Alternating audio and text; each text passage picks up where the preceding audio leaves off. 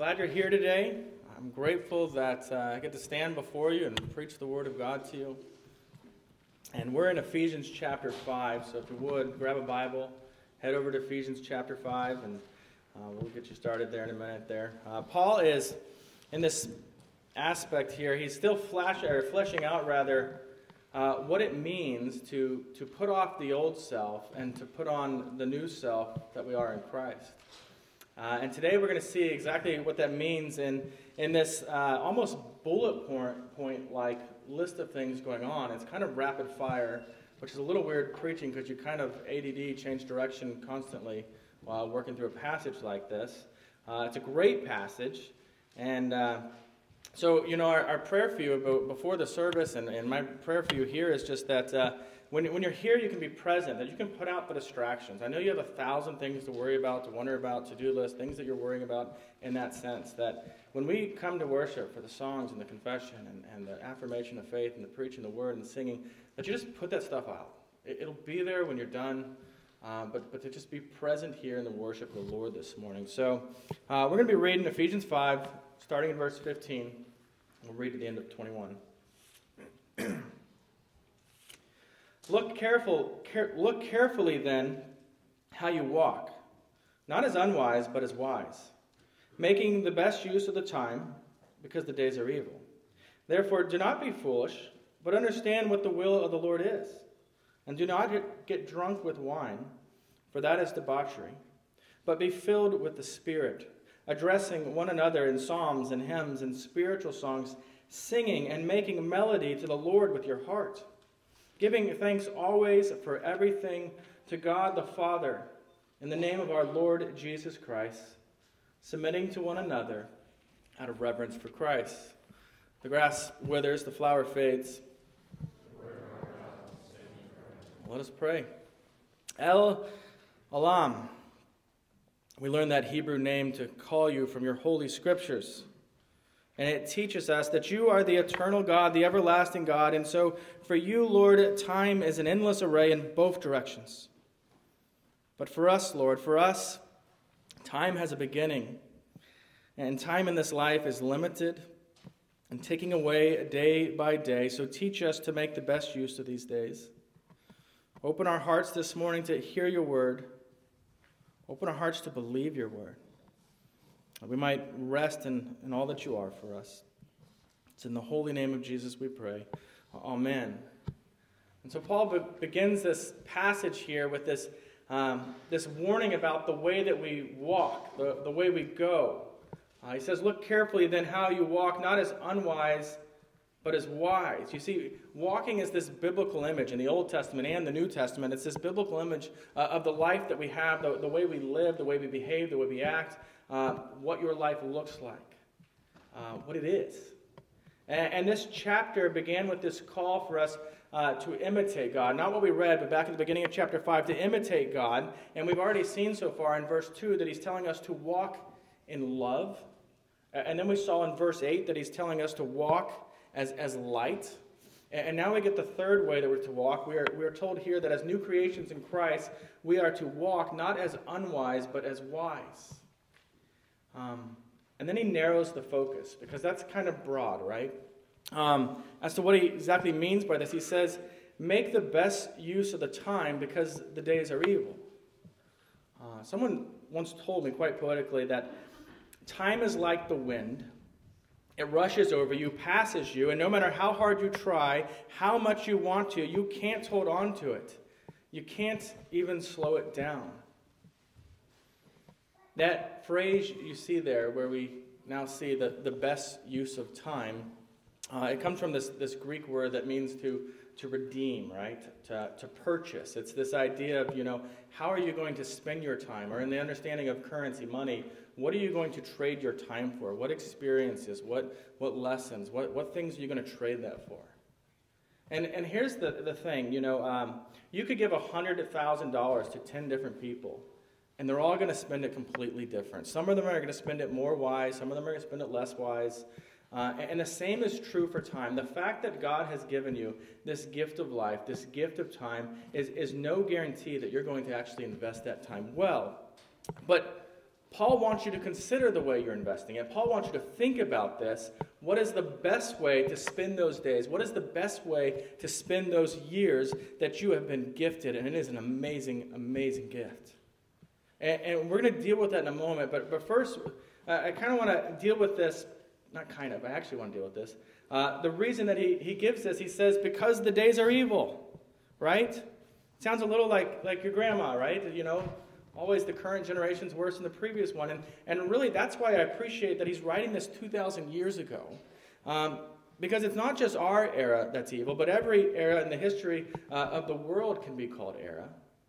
Uh, furthermore, he, you know, the, the reason that the age is called evil is, is, is because, in, in, in a sense, God has permitted Satan to, to move about, right? Um, that's still happening. Uh, the days are called evil because the, the hearts of men and the hearts of women are uh, depraved, unrestrained, prideful, uh, selfish. You know, the, those are things that are still seeing in the world. The, the days are called evil because sin has so royally messed up the world that we live in that even natural disasters uh, bring pain and suffering and tears and, and death to this world that we inhabit. Um, this age is evil because the Lord has not yet returned in glory. No matter how long you live until the Lord returns, the era you live in, the age you live in, will be evil. Uh, that's the world you live in. That's the world we live in. That's, you know, and so we got to ask this question, you know, how do we make the best use of time in that world, the world we actually live in? And, and the first thing I'd say is to actually develop a, a hunger to even desire to use our time wisely. I don't know that I always do. There is times when I think, what is the most worthless thing I can do right now? Just to veg out.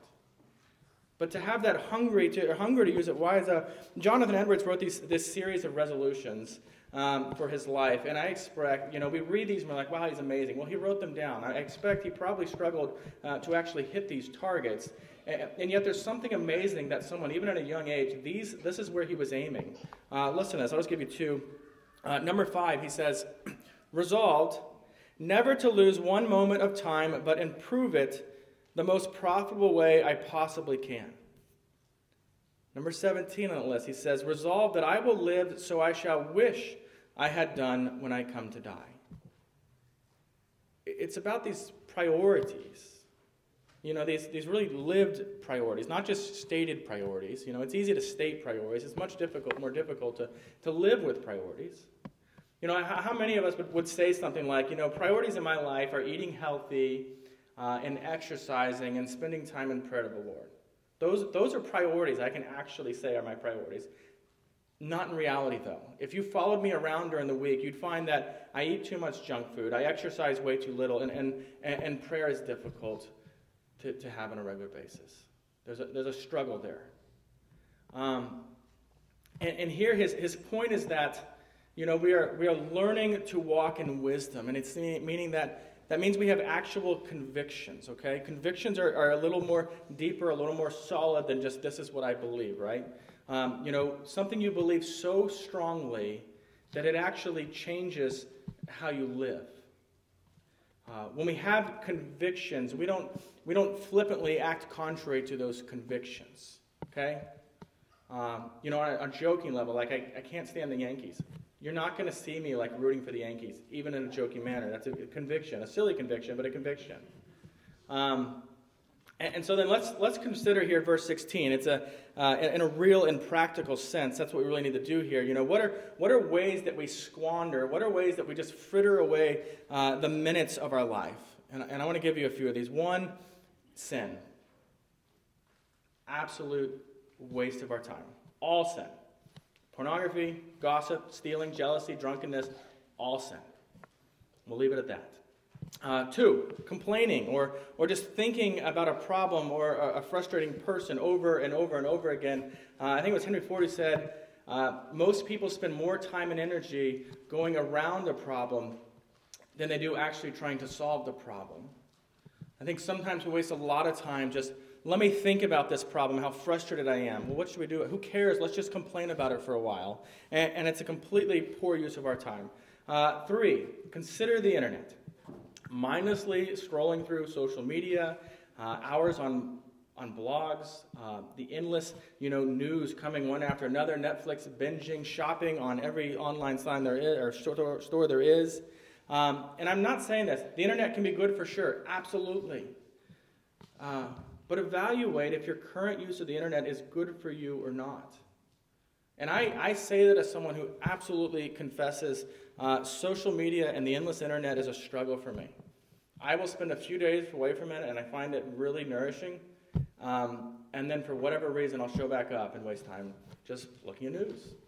Uh, you know, not sinful, just frittering away the minutes. Uh, and, and, here's the deal we can make this, this list huge of things not to spend our time with that are wasteful, but uh, for the sake of spending time well in this sermon, knowing I've only got you for a little bit of time, uh, and really less time than I think, because you'll just zone me out at some point, uh, the best use of our time is to, to turn this about and think about uh, what are some actual good uses of our time. And, when we think about this, I, I want us to be careful because I don't want us to do that thing that as Christians we so often do that. Um, um, that radical, noble thing that, uh, you know, that, that only missions and evangelism and ministry are good uses of your time. That's it. Every second of the day, do that. And if you do anything else, you're wasting. What are you eating? Stop eating. We have ministry to do, you know. These are good things, but, you know, even good things can, can you know, done exclusively are, are not always the best things. You know, we're, so prone to think sometimes that reading the Gospel of John is a good use of time, and it is. But at the same time, thinking John, you know, reading John Grisham is just a waste of time. And, and I, I want to keep you from the guilt of that, that imagined guilt you put on your shoulders when, when you enjoy things that, that way. Um, I've quoted it a few times at this point that I read last summer, but uh, Joe Rigney, in his book, Things of Earth, he pointed out this. He said, Christians need to be reminded of the goodness of creation and God's approval of it for our joy. Otherwise, we believe the devil's lies and succumb to the low grade guilt every time we encounter the things of earth. And then he, he goes on to remind us that God made a world for his own glory in Christ, and then he fills it to the brim with pleasures physical pleasures, sensible pleasures, emotional pleasures, relational pleasures. And, and, and why did God make a world like this? Why did God make a world that is full of good friends and sizzling bacon? And the laughter of children when it gets ridiculous, um, sunsets and Dr. Pepper and college football and marital love and, and just that wonderful feeling in the winter when you put on those warm socks.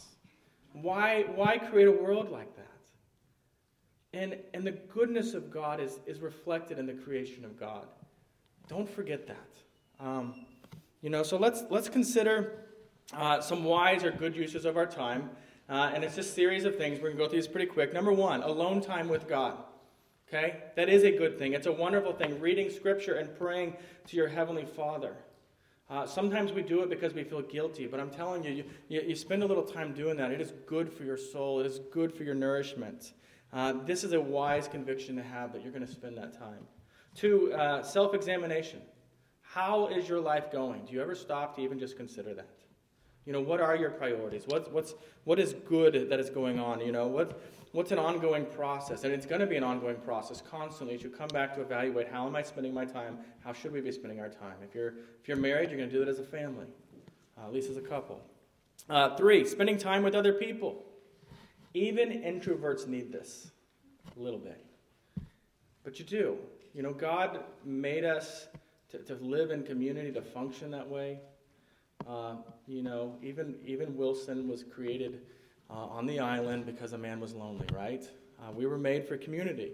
Uh, four, serving others. There is a joy that we get from serving others that really can't be found anywhere else. I know that sounds weird because a lot of times the last thing we want to do is go and serve someone. And yet it's one of those things I never want to go do it.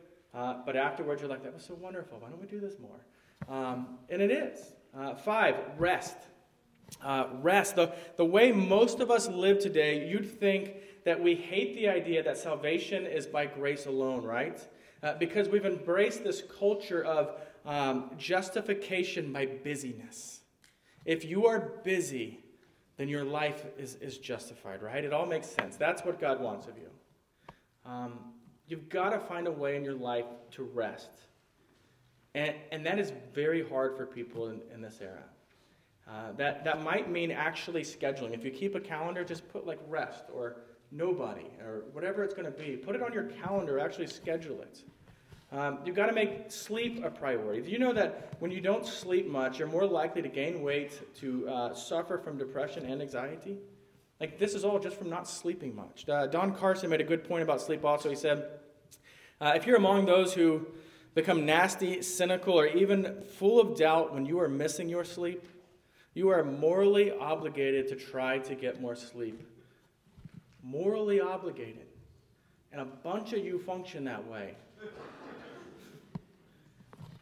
So, Christian, you, you need to hear this. God made you in such a way that you absolutely need rest. To not, to not properly rest in your life is a rebellion against the Lord. I will not be finite.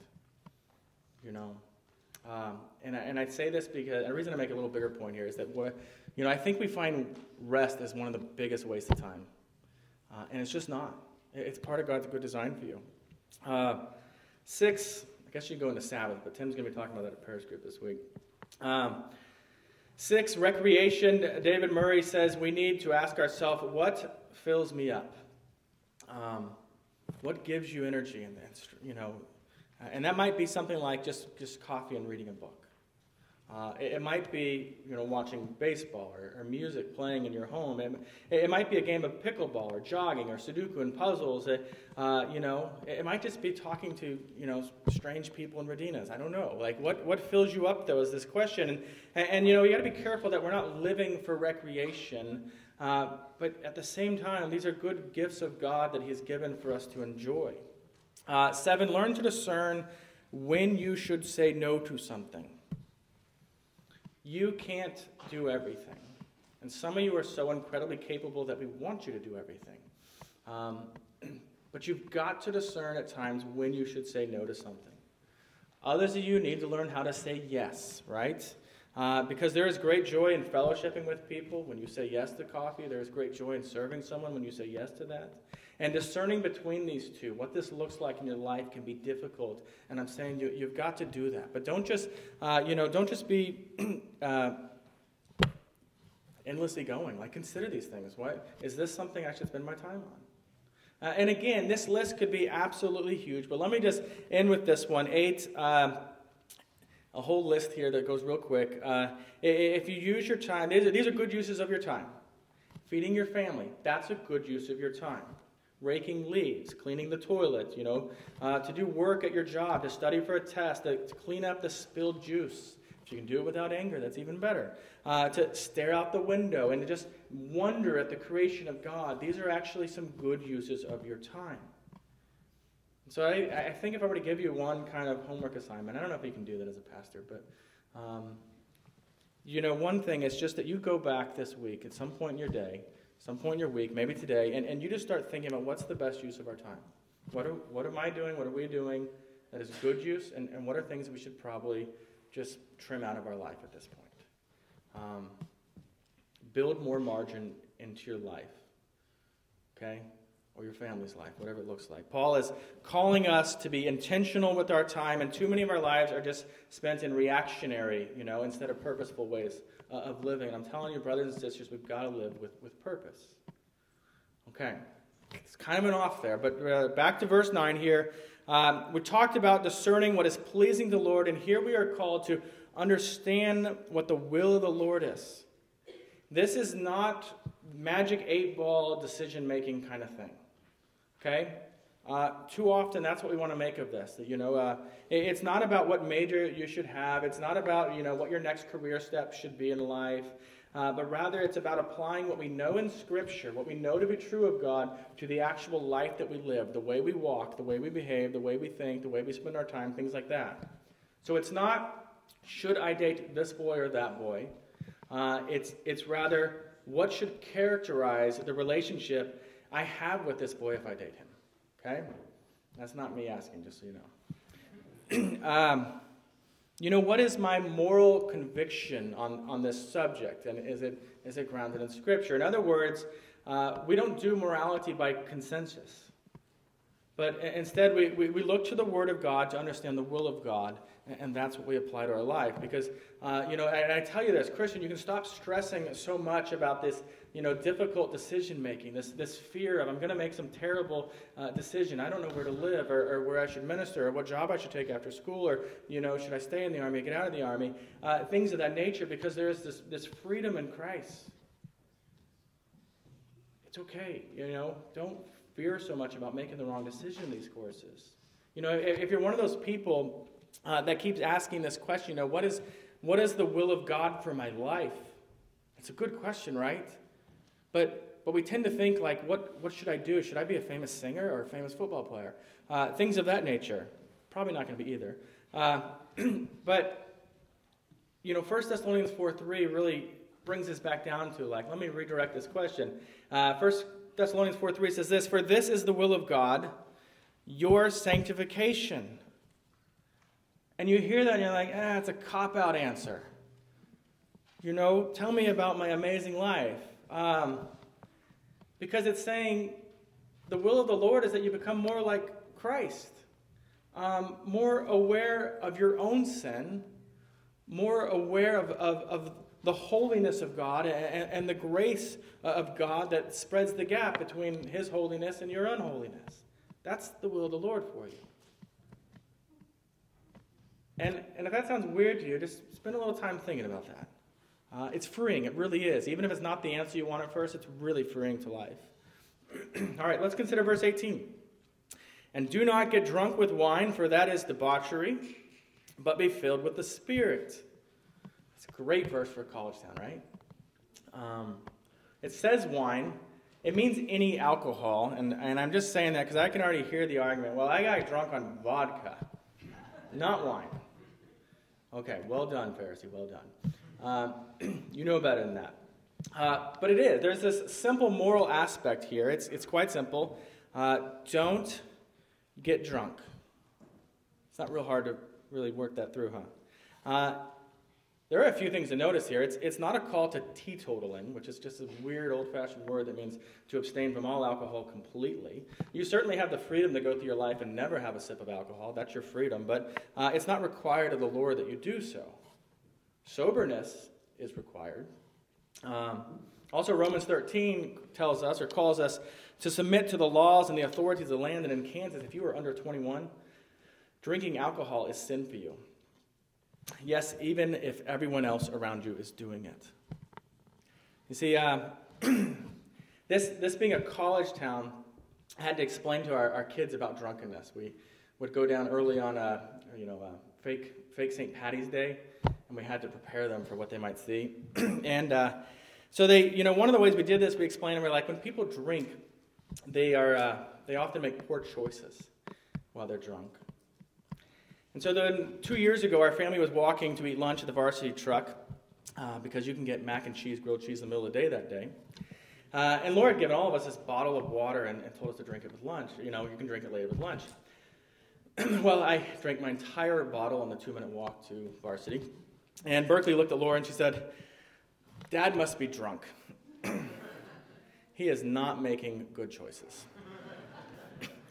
She'd kind of mixed up the cause and the effect there.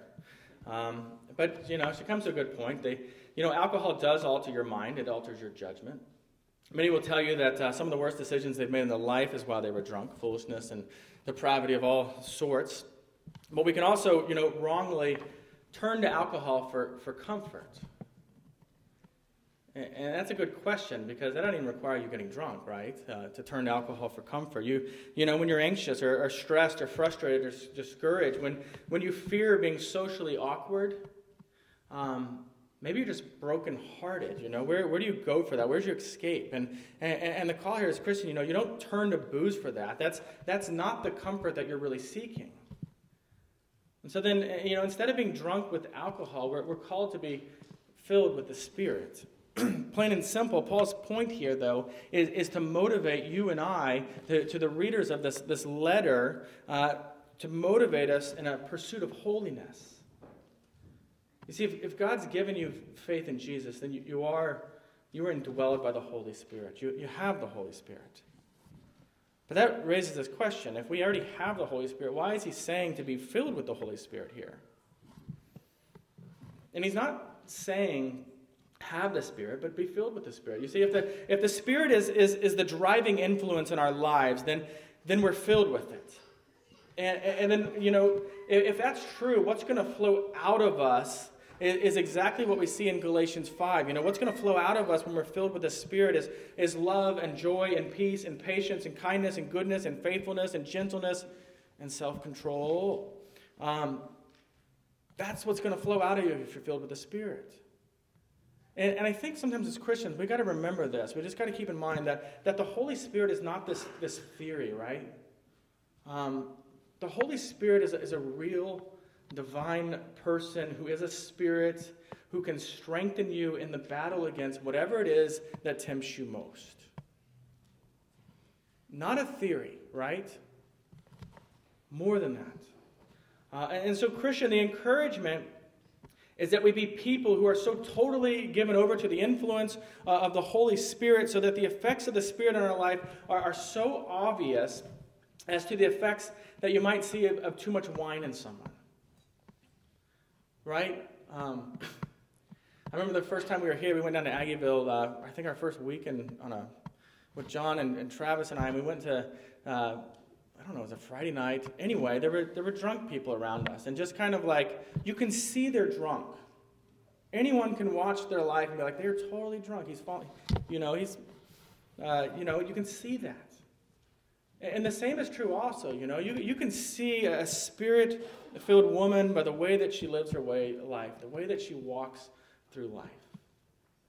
Okay? Not in a split second in the way that you can someone drunk, but when you look at the way they walk through life, it becomes obvious. And, and I want to also mention here that being filled with the Spirit is, is written in this thing called the, the, the present imperative, meaning that uh, first, this is a command. It's not just something extra, you know. This is not, you know, a, an add on to your Christian life. Uh, this is a call on your Christian life. And, and second, that uh, being a present imperative means that we're, we're, to keep it being filled with the Spirit, not just once, but this is a, a way of life, a, constantly going back to this. Okay? Being spirit filled has less to do with spontaneity and, and euphoric experiences or, or tongues, and it has more to do with living a life marked by the ordinary and glorious fruit of the Spirit. Okay? So from this point forward, Paul is going to point out these four things that result by our being filled with the Spirit. First, in, in verse 19, uh, we see that if we're filled with the Spirit, then songs of praise will pour out of us. And it, it might sound odd, but we see here that we are to sing to each other about God, and, and we're also to sing directed to God praise as well. I don't know that we always realize the, the to each other part, you know. Uh, it's similar to the way your, your friend might compliment you to your face and say, um, you know, Sandy, you're an incredibly kind person. And that's a way of, of praising you. Uh, or, or they might, you know, say to somebody else about you, um, that Sandy is an incredibly nice person. Both of those are, are praises, right? Uh, it's the same way. It's the same in, in worship of our Lord, though, uh, of course, God always hears our worship, whether it's directed to Him or whether we're singing to each other uh, about Him. I don't know if you realize this. You know, you, you, look back at our first song today, A Mighty Fortress is Our God. Um, that's directed to each other as we talk about how, how great our God is. We're talking uh, about God to each other. The song we're going to sing after this, Psalm 130, is going to be one where we, together with one voice, are praising to God, speaking directly to Him. And, and, and so we're going to see that. Uh, now, you see these three terms here. Some insist that there is no difference between these three musical terms. Other others try to define them in very precise ways. Uh, the best argument I've heard is that the Psalms, of course, refers to the Old Testament Psalms. Uh, hymns are uh, written to God in any, any generation about God and to God. Spiritual songs, then, are believed to be uh, improvised songs that just spring up out of us. And so you've got these three categories. And uh, here's what I'm going to do. For the sake of, of time and the context of this specific passage, we're not going to go into different styles of worship here this morning. Uh, rather, I want to keep to just the heart of what this passage is, is saying here, talking about. Um, as Christians, we are singing people. Uh, singing to God alone, singing about God to others, uh, singing to God together in corporate worship. Uh, because song is this, this overflow of our heart to the Lord. I, also love that when you think about music, the, the whole gambit of, of our emotions are, are employed in the way that we, we praise the Lord. Uh, you know, you, you, think about the, the anticipation we feel when we, when we sing, We will feast in the house of, of Zion or, or Amazing Grace. You know, there's this future eternal anticipation. Or the overflowing gratitude you, you might feel at, you know, 10,000 reasons. Or the triumphant victory when we sing, Be Thou My Vision. Or the sorrowful hope that we feel when, when we sing, and particularly know the story behind it, It is well with my soul. Or, or just the confession that comes about, you know, the, the, the tendency towards a wandering heart when we sing, Come Thou Fount. Or uh, the simple truth that children learn when they're singing something like, Jesus loves me the covenantal reality of, you know, Father Abraham. Even Handel's Messiah. Um, it, it, just gusts forth with this preeminent majesty of, of our Lord Jesus Christ. You know, all these emotions, the Lord has given us many emotions, and they all have a place in, in our worship of Lord, uh, the Lord, both corporately and individually. You know, uh, songs are written out of the biblically informed theology uh, of our hearts, uh, particularly when you're talking about hymns. And, and um, songs also serve to write theology on the hearts of all who sing them. It, it goes both directions in that sense. And, and so pay attention to the words, and, you know, if they're scripturally sound, and I qualify that very intentionally, but they're scripturally sound, then by all means, let your heart, you know, set your heart free to just feel and, and, and, what's being expressed in this music. Um, it's good. All right, then I know these are choppy connections. Uh, verse 20 informs us that being filled with the Spirit pours out of us as gratitude. Right? We've seen gratitude a lot. I'm shocked by how often the concept of gratitude shows up in Scripture. Here it says, uh, giving thanks always and for everything to God the Father in the name of our Lord Jesus Christ. now, you might balk at the idea, especially if you're one of those contrarian types that looks for the exception of everything a teacher's ever said to you. Uh, but you might balk at the idea of giving thanks for everything. Y- you know, should we give thanks for the shootings in Vegas? Are we to be thankful for the wildfires that are destroying people's homes in California. Thankful for the hurricanes in Houston and Puerto Rico. Um, thankful for the North Korean threats and the, for the plagues of, of cancer and heart disease that spread across the land. Are we to be thankful for the abusers of children and women? And I, I, think it's important to see what passages don't say sometimes. It doesn't say here that you can't be angry, angry at injustice in the world. It, it doesn't say you're not going to be fearful at international threats, that we ought not weep because of the disease and the death that comes upon those we, we know and love. And yet at the same time, we can, you know, being filled with the Spirit, we can believe passages like Romans 8.28. Passages that say, for those who love God, all things work together for good for those who are called according to his purpose. We, we can be thankful for that. Um, we can be thankful that, that we can see through suffering and we can see through suffering to the hope of the gospel. We can be thankful that God can work good from all this evil we see in the world. We can be thankful that even though death is certain, God can work salvation in, in the hearts of people, even people who seem absolutely callous and rebellious to the Lord. We can be thankful for the healing that God can work in us, even when we have been sinned against in, in unspeakable manners. You see, to the extent that, that a tragedy and, and suffering make us depend upon the Lord, to the extent that it, it leads others to seek comfort in Christ and to find hope for the eternal treasure the gospel, we, we, we can give thanks, even as we, we feel the, the pain in these situations. Even as we brokenheartedly weep for the pain and the loss of ourselves and others, we can be thankful that God gives rest to the weary.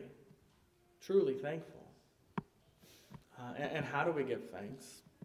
It says here in the, in the name of the Lord Jesus Christ. I don't know if you noticed, but when Christians pray, they almost always, at the end, it seems like a tack along thing, but in the name of the Lord Jesus Christ, or in Jesus' name, something of that nature. You know, in, in John 14, 6, Jesus said, I am the way and the truth and the life. No one comes to the Father except through me. Christian, Christian, you can go to the Father. You can go to the Creator of the world, your Heavenly Father, in the name of Jesus, with your head absolutely held up because of all that He's done for you.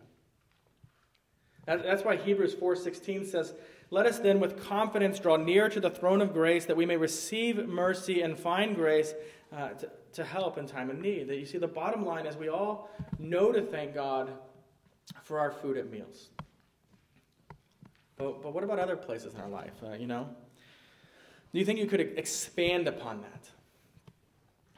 especially in the, the company of unbelievers. I, I know that I absolutely can. Uh, you know, can you figure out how to, how to be thankful and also how to express thankfulness to God for a great book or the, you know, when you're, you've got someplace to go and suddenly the rain stops and you can make it there dry before you get there. Can, uh, you know, can you walk in and praise the Lord for that? Can you be thankful for the Lord for the way some technology has made your life a little easier? You know, thankful for a good night's sleep, or, uh, you know, thankful for the excitement of game two of the World Series, or thankful that there's still a game five.